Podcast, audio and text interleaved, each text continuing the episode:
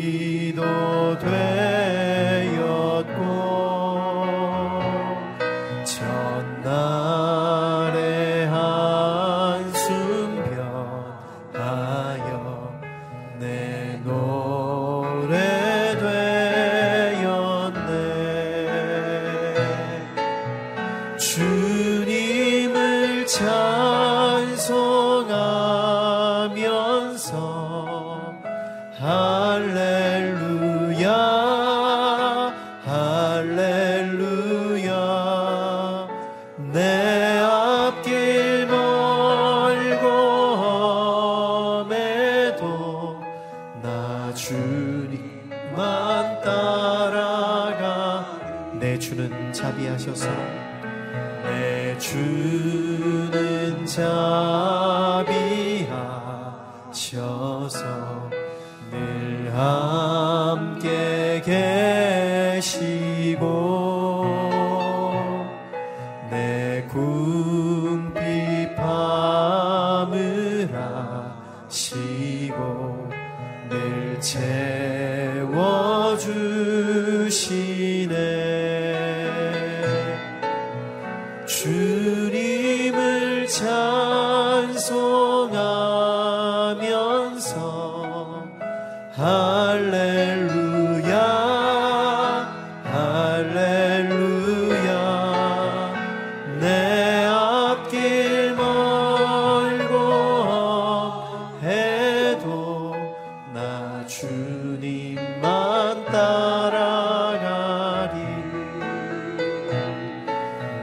去。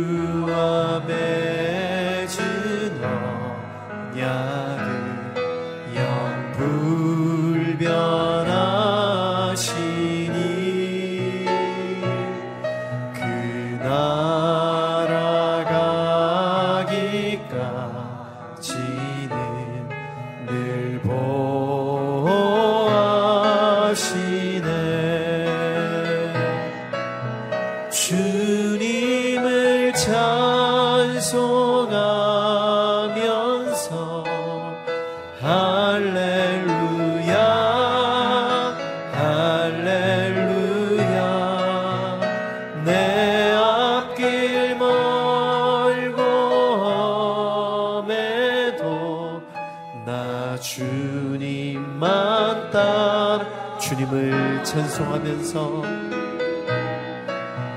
주님을 찬송하면서 할렐루야.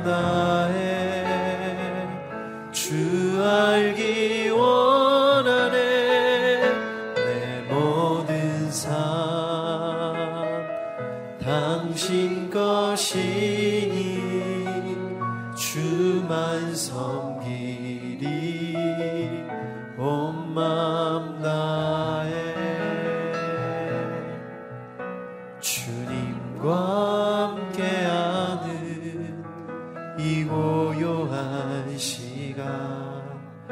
주님의 보좌 앞에 내 마음을 쏟네. 모든 것 아시는 주님께 감출 것 없네. 내 맘과 정성 다해 주바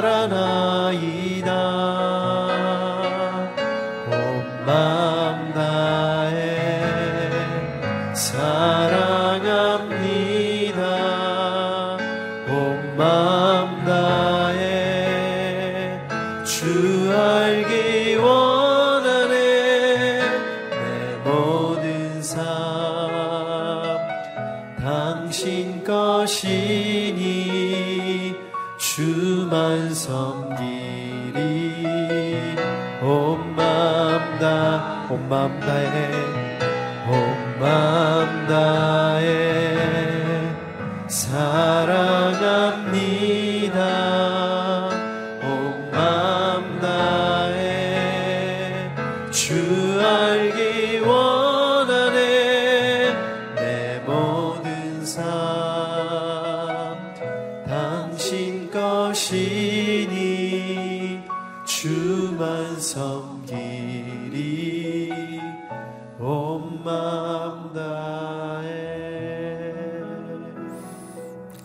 거룩하시고 존귀하신 주님 감사와 찬양을 올려드립니다. 오늘 이 아침 저희들 깨워주시고 주의 말씀과 기도의 장소로 인도하여 주시니 감사합니다.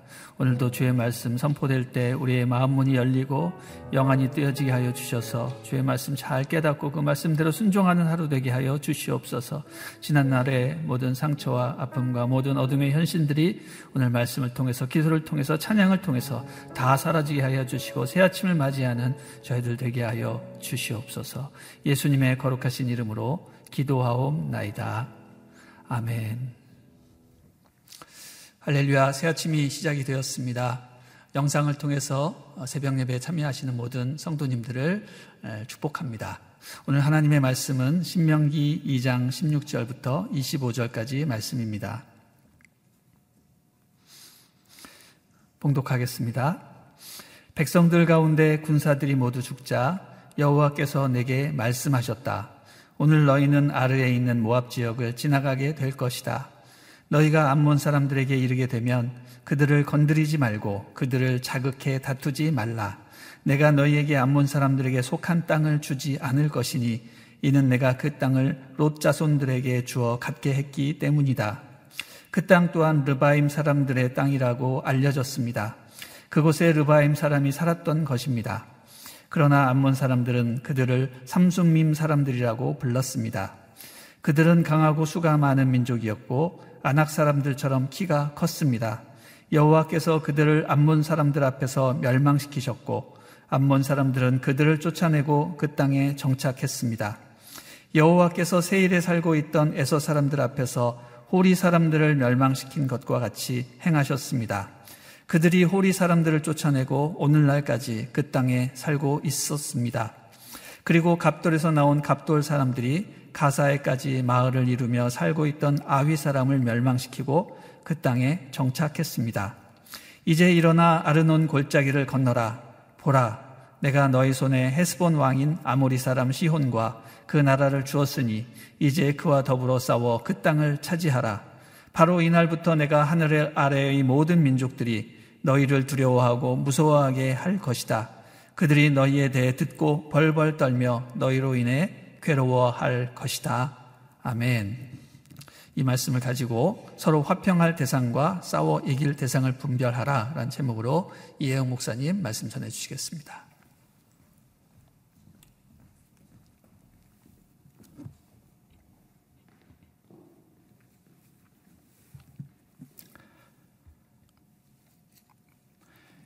신명기 2장은 이스라엘이 가데스바네아에서의 실패 이후에 40여 년의 광야의 여정을 아주 간략하게 우리들에게 말해주고 있습니다.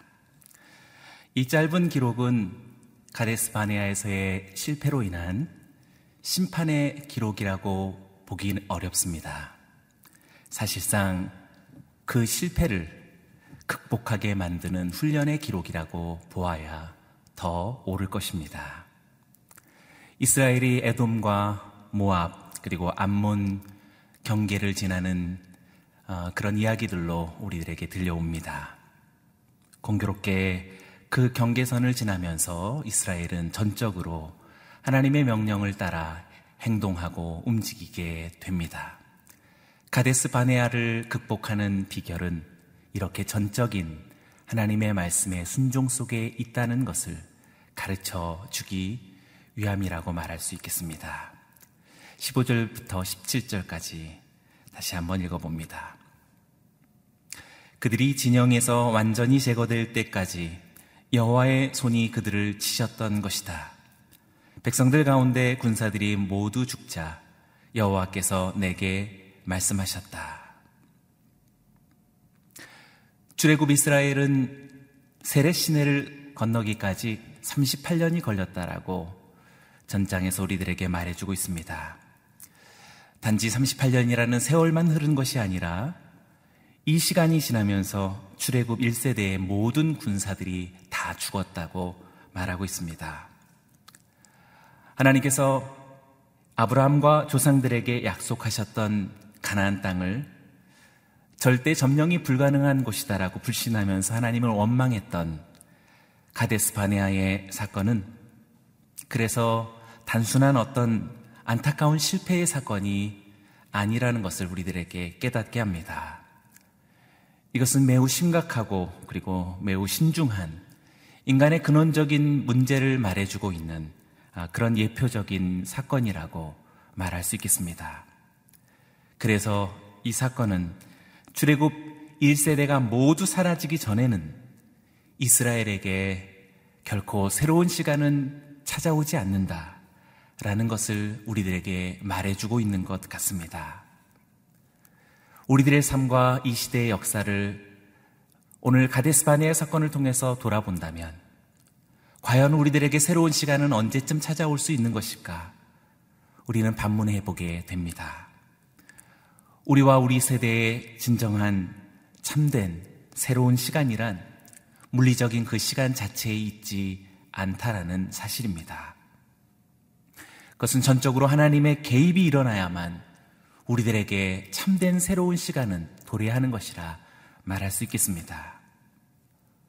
그렇다면 하나님의 전적인 개입은 언제 찾아오는 것일까? 오늘 26절과 17절 말씀 속에 우리는 그 힌트를 알 수 있습니다. 16절에서 백성들 가운데 군사들이 모두 죽자 17절 여호와께서 내게 말씀하셨다. 출애굽 1세대가 모두 사라지는 때 하나님의 말씀의 시작이 있는 것입니다. 다시 말한다면 우리들의 실패는 절대로 부분적이지 않다라는 사실입니다. 우리들의 실수와 우리들의 실패는 전적인 실패라는 사실입니다. 또 우리들의 타락도 역시 결코 부분적이지 않습니다. 우리와 인간의 타락은 절대로 부분적이지 않고 그것은 전적인 타락에 있다라는 것을 인정하는 순간부터 인간의 삶 속에 참된 새로움이 시작될 수 있다라는 것입니다. 또 반대로 우리들에게 있어서 하나님의 통치란 절대로 부분적이지 않습니다. 어느 일부분이 하나님의 통치와 주권이 필요한 것이고 또 어느 일부분은 인간의 삶 고유한 영역이다라고 말할 수 없다라는 것입니다. 전적인 통치, 전적인 주권을 인정하는 그때에만이 참된 새로움이 시작될 수 있다라는 것입니다. 가데스 바네아에서 주례굽 1세대가 모두 죽은 후에 하나님께서 약속의 땅으로 들어가시는 이 움직임은 바로 인간의 전적인 타락과 그리고 하나님의 전적인 통치를 말해주는 사건이라고 이해할 수 있겠습니다. 그렇다면 우리들에게 전적인 타락을 인정하고 하나님의 전적인 통치를 인정하는 그 새로움이란 어느 때에만이 이루어질 수 있는 것입니까? 너무나도 당연하게 예수 그리스도 안에서 이루어질 수 있는 것입니다.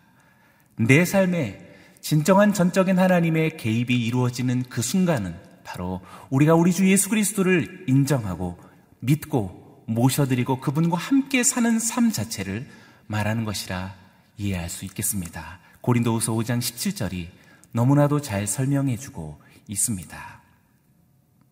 그러므로 누구든지 그리스도 안에 있으면 새로운 피조물입니다.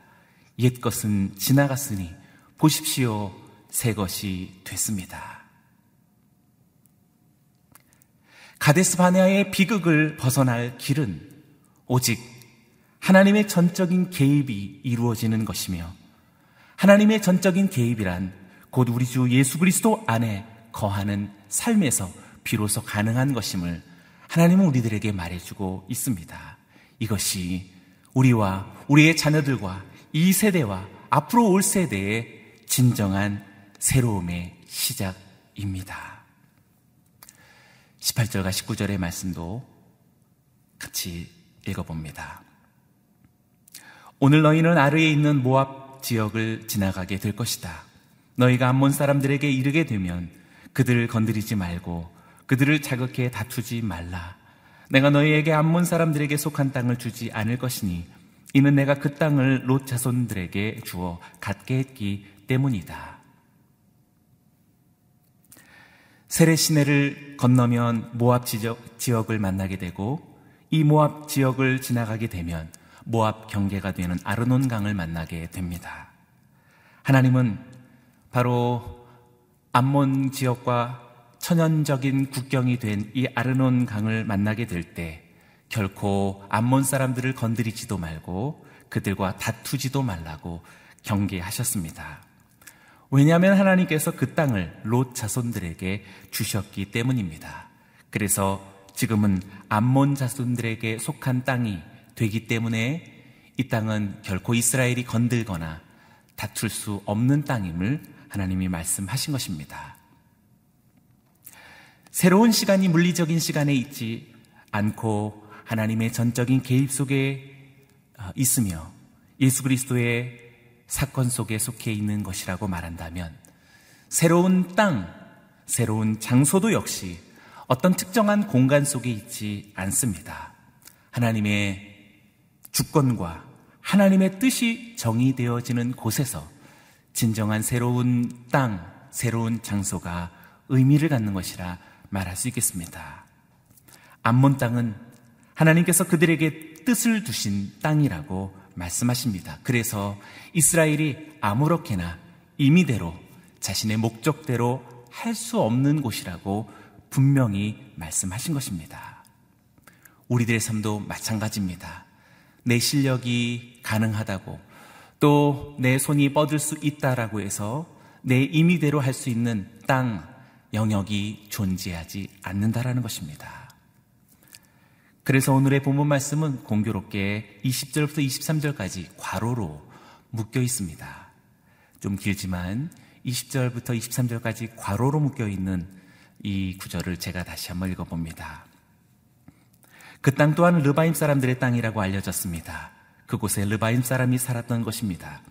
그러나 암몬 사람들은 그, 그들을 삼손민 사람들이라 불렀습니다. 그들은 강하고 수가 많은 민족이었고 아낙 사람들처럼 키가 컸습니다. 여호와께서 그들을 암몬 사람들 앞에서 멸망시켰고 암몬 사람들은 그들을 쫓아내고 그 땅에 정착했습니다. 여호와께서 세일에 살고 있는 에서 자손들 앞에서 호리 사람들을 멸망시킨 것과 같이 행하셨습니다. 그들이 호리 사람들을 쫓아내고 오늘날까지 그 땅에 살고 있었습니다. 그리고 갑돌에서 나온 갑돌 사람들이 가사에까지 마을을 이루고 살고 있던 아위 사람들을 멸망시키고 그 땅에 정착했습니다. 이것은 암몬과 에돔 그리고 갑돌 사람들에 대한 짧은 아주 옛날 이야기가 됩니다. 조금은 생뚱맞게 느껴질 만큼 좀 불필요해 보이는 그런 구절같이 느껴집니다. 그래서 어떤 사본들에는 이 내용이 없기 때문에 괄호로 묶여져 있는 것입니다. 우리 성도 여러분들께서 오늘 이 부분을 읽을 때는 이 부분을 참고해서 읽으라는 성경의 어, 지시라고 말할 수 있겠습니다. 암몬이 차지하고 있었던 땅은 암몬 방언의 말로서 삼순민이라고 부르는 사람들이 본래 거주하던 땅이라고 말합니다. 그들을 르바임 사람들이라고 말했는데 이 르바임이라고 하는 말은 장대한 자들이라는 뜻을 갖고 있다라고 말하고 있습니다. 안악자손처럼 크고 강했기 때문에 붙여진 이름이었습니다. 그런데 암몬 사람들이 그들을 쫓아내고 정착했다는 사실입니다. 우리가 알기에 갈렙만이 안악자손 같은 거대한 족속을 헤브론 땅에서 쫓아내고 헤브론 땅을 하나님의 주권을 통치하는 어, 그런 땅으로 만들었다는 갈렙 영웅의 이야기만을 기억하고 있지 우리는 암몬 사람들도 이렇게 영웅적이었다라는 사실은 미처 몰랐습니다. 뿐만 아닙니다. 에서 사람들도 세일 땅에 거주하던 호리 사람들을 무찌르고 그 땅에 정착한 것이라고 성경은 우리들에게 이 과로 속에서 말해주고 있는 것입니다. 우리가 알기에 암몬이나 에돔은 대대로 이스라엘의 원수가 되었던 머리에 뿔 달린 흉악한 원수들 아닙니까? 그래서 이스라엘에게나 이스라엘과 함께 하나님 나라를 묵상하는 우리들에게는 에돔과 암몬 사람들의 삶과 그들의 역사란 크게 중요하지 않았습니다. 그러나 하나님의 생각은 그렇지 않다라고 우리들에게 과로로 묶어서 생각하게끔 해주는 것입니다. 자세히 읽어보면 하나님께서 암몬 사람들을 위해 르바임을 멸망시키셨다라고 기록하고 있고 에소 자손 에서의 자손들을 위해 호리 사람들을 멸망시켰다라고 분명히 기록하고 있습니다. 그렇습니다. 사랑하는 여러분, 세상은 단순히 어둠과 악마들의 거처가 아닙니다. 세상은 여전히 하나님이 사랑하시는 그리고 하나님의 사랑이 필요한 땅이며 세계라는 사실을 우리는 분명히 이해해야 합니다. 하나님은 저 까마득한 암몬 후예들로 하여금 르바임 사람들을 몰아내셨었고 우리들에게는 너무나도 잊혀져 있는 에서의 자손들을 통해 호리 사람들을 쫓아내셨다라는 하나님의 옛 이야기를 우리들에게 들려주시는 겁니다. 모든 땅과 모든 삶의 자리에는 이렇게 하나님의 주권이 살아 숨쉬고 있다라는 사실입니다. 그래서 과로로 묶여 있는 것은 섭리가 아닐까요? 나에게는, 우리들에게는 너무나도 엉뚱하고 상관없어 보이는 것이긴 하지만, 그러나 사실 하나님의 세계다라는 사실을 명확하게 이해하고 그리고 마음으로 삶으로 순종하고 따르라는 주님의 힌트라고 말할 수 있겠습니다. 오늘날과 같이 자기 자신이 가장 중요하고 우선되어진 가치관을 살아가고 있는 우리들에게 이 과로는 전혀 의미도 없고 상관도 없이 무시해버릴 수 있을 만한 것이 될지도 모릅니다. 그러나 결코 그럴 수도 없고 그래서는 안 된다라는 것을 우리들에게 말해주고 있습니다. 서구 유럽 사람들의 사랑 이야기가 고상하고 아프리카의 저 낙후되어진 사람들의 사랑 이야기는 하찮은 것이라고 절대로 말할 수 없다라는 사실입니다. 이 세계는 하나도 버릴 것이 없는 하나님의 사랑이 필요한 것이며 이 시대의 역사는 어느 것도 저주할 수 없는 하나님의 복음이 필요한 시대라는 것을 명확하게 말해주고 있습니다. 사랑하는 성도 여러분, 오늘도 하나님의 말씀 속에 이 작은 괄호 속에 하나님의 사랑과 복음의 움직임은 끊임없이 우리들의 살아갈 이유를 말해주고 있는 것 같습니다. 반면에 세상은 그렇게 단순히 사랑할 만한 대상은 또한 아니라는 것도 24절 속에서 우리는 들려지게 됩니다. 이제 일어나 아르논 골짜기를 건너라. 보라 내가 너희 손에 헤스본 왕인 아모리 사람 시혼과 그 나라를 주었으니 이제 그와 더불어 싸워 그 땅을 차지하라. 이제 드디어 하나님의 명령이 주어지고 있습니다. 일어나 아르논 골짜기를 건너가라 말하고 있습니다. 아르논 골짜기를 건너 들어가면 바로 아모리 사람들의 땅이 나타나게 되는 것이지요. 하나님은 아모리 족속이 거하는 땅 헤스본 왕 시온의 나라를 이스라엘에게 허락하신 것입니다. 하나님은 에돔과 모압과 암몬 땅을 건드리지 말고 우회하도록 명령하셨지만 아모리 족속의 땅은 정복하고 점령하도록 명령하셨습니다. 왜 어디는 우회해야 하고 왜 어디는 정복해야 합니까? 하나님의 기준은 정확하게 어디에 있는 것일까요? 거슬러 올라가 보면 하나님은 벌써 아브라함에게 그 뜻과 그 징조에 대해서 말씀해 주셨었습니다. 창세기 15장 16절 속에 우리는 하나님의 마음, 하나님의 세계 속에 벌써 그러한 계획과 그러한 뜻이 담겨져 있었음을 눈치챌 수 있습니다. 창세기 15장 16절입니다. 내 자손은 네 대 만에 여기로 돌아올 것이다. 이는 아모리 족속의 죄악이 아직 가득 차지 않았기 때문이다. 하나님은 아브라함에게 언약하시며 약속의 땅을 허락하실 때에 아브라함의 자손이 네 대 만에 타국에서 돌아오게 될 것이라고 벌써 그 오래전에 예언을 주셨었습니다. 하나님은 아브라함에게 약속의 땅을 주셨지만 단지 손님처럼 주셨던 것입니다. 그래서 야곱의 때에 이스라엘은 애굽에서 400년 동안이나 타양살이를 하게 됩니다. 왜 그래야만 했을까요?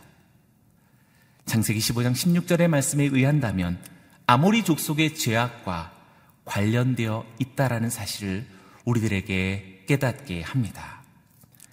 출애굽과 이스라엘의 약속의 땅으로의 귀환은 아모리의 족속과 하나님의 심판과 직결되어져 있기 때문이라고 말해주고 있는 것입니다. 여기 아모리 족속 헤스본 왕을 정복하라고 하는 이 명령은 다른 이유가 있지 않습니다. 그들의 죄악이 가득 찼기 때문이요. 하나님의 심판이 이제 불가피하기 때문입니다.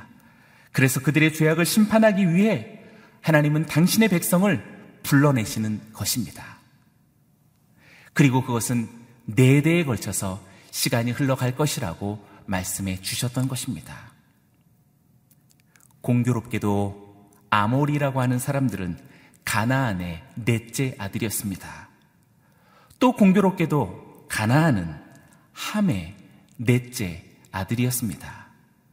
그래서 우리는 함과 가나안과 아모리 이 모두가 다 하나님을 떠나 대적하는 상징적인 이름이 되었다라는 것을 잘 알고 있습니다.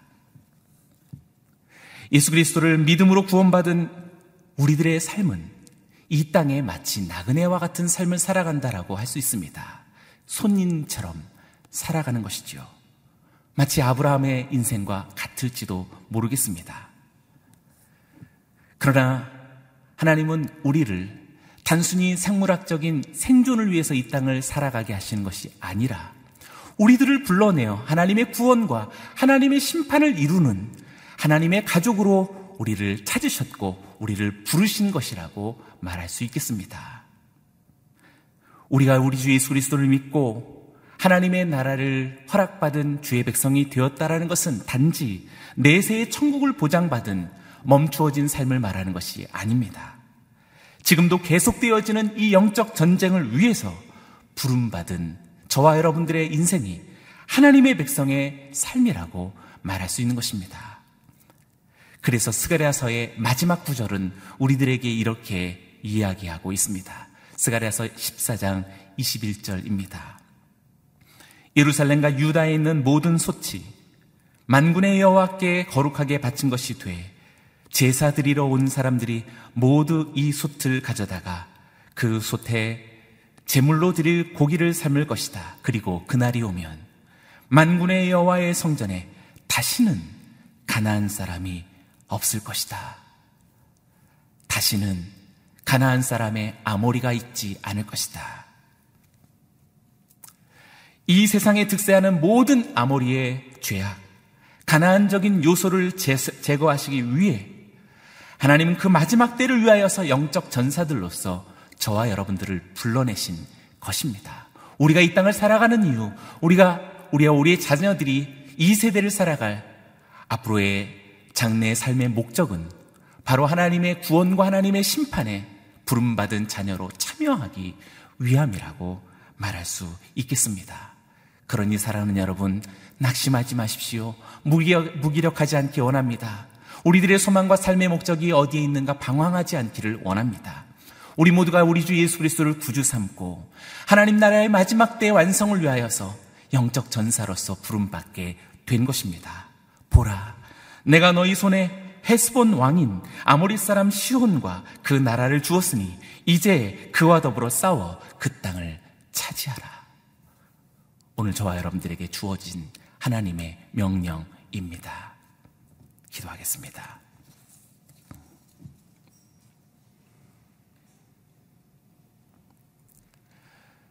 살아계신 하나님 아버지, 오늘도 혼탁한 세월과 시대를 살아갑니다. 힘들고 어려워지는 시대를 살아가면서 점점 연약한 육신은 나 자신을 위해, 내 건강을 위해, 내 생명의 보호를 위해, 우리의 자녀들의 안녕을 위해 점점 더 공물보하며 살아가게 됩니다. 그러나 주님, 하나님께서 출애굽 이스라엘을 불러내신 이유는 하나님의 나라를 향하여서 하나님의 구원과 심판에 참여하기 위한 영적인 전사들로 불러내시기 위함이요. 아브라함처럼 나그네와 같이 이 땅을 살아가게 하신 그 이유도 하나님 나라를 차지하고 모든 어둠을 몰아내기 위한 주님의 계획이었음을 믿습니다.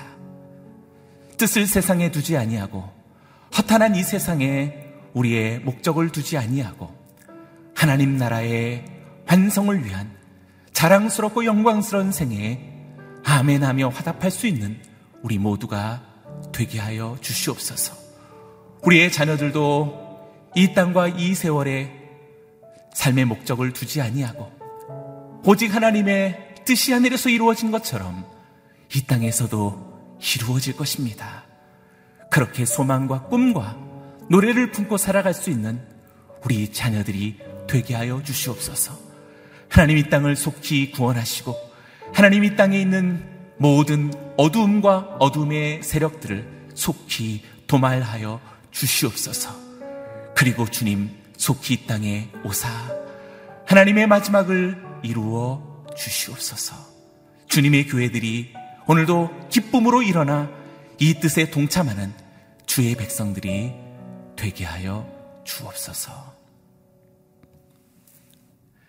이제는 우리 주 예수 그리스도의 은혜와 아버지 하나님의 영원하신 사랑하심과 보혜사 성령님의 내주 교통하심이 하나님께서 세상을 이처럼 사랑하신 그 사랑을 알고 사, 세상을 사랑하며 또한 세상에 있는 모든 어두움과 어둠의 영들과 그 속에 속한 모든 타락을 주께서 심판하시되 부름받은 하나님의 백성과 그리하실 것이다라는 주님의 부르심 앞에 기꺼이 아멘으로 동참하기를 바라는 여기 모인 우리 귀한 믿음의 성도들의 삶과 생애 위에 고통받고 있는 이 나라 이민족 위에 하나님의 부름을 받은 순결한 주님의 교회들마다 이제로부터 영원토록 함께 하시기를 축원하옵나이다.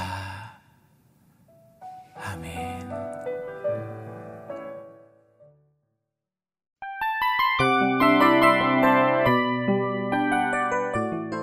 이 프로그램은 청취자 여러분의 소중한 후원으로 제작됩니다.